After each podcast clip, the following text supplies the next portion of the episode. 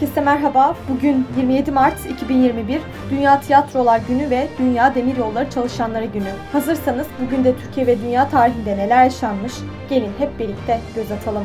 Dünya tarihinde bugün yaşananlar 425 İmparator II. Theodosius döneminde Konstantinopolis'te Auditorium adıyla ilk yüksek okul açıldı. Okulda 31 profesör Latince ve Grekçe hitabet, gramer, hukuk ve felsefe dersleri vermeye başladı.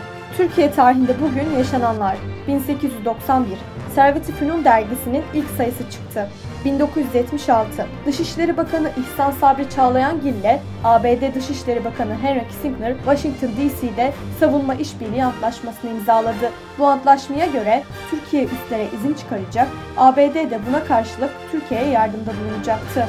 1987 Kora isimli sismik bir gemisinin petrol aramak için Ege'nin uluslararası karasularına açılmasının Yunanistan'ın petrol aramaları için açıkladığı tarihe rastlaması iki ülkenin silahlı kuvvetlerini alarma geçirdi. 2012 Türkiye, Şam Büyükelçiliği'nin bütün faaliyetlerini askıya aldı.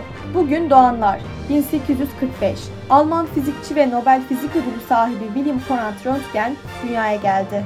1889 Türk yazar ve Anadolu Ajansı'nın kurucularından Yakup Kadri Karaosmanoğlu dünyaya geldi.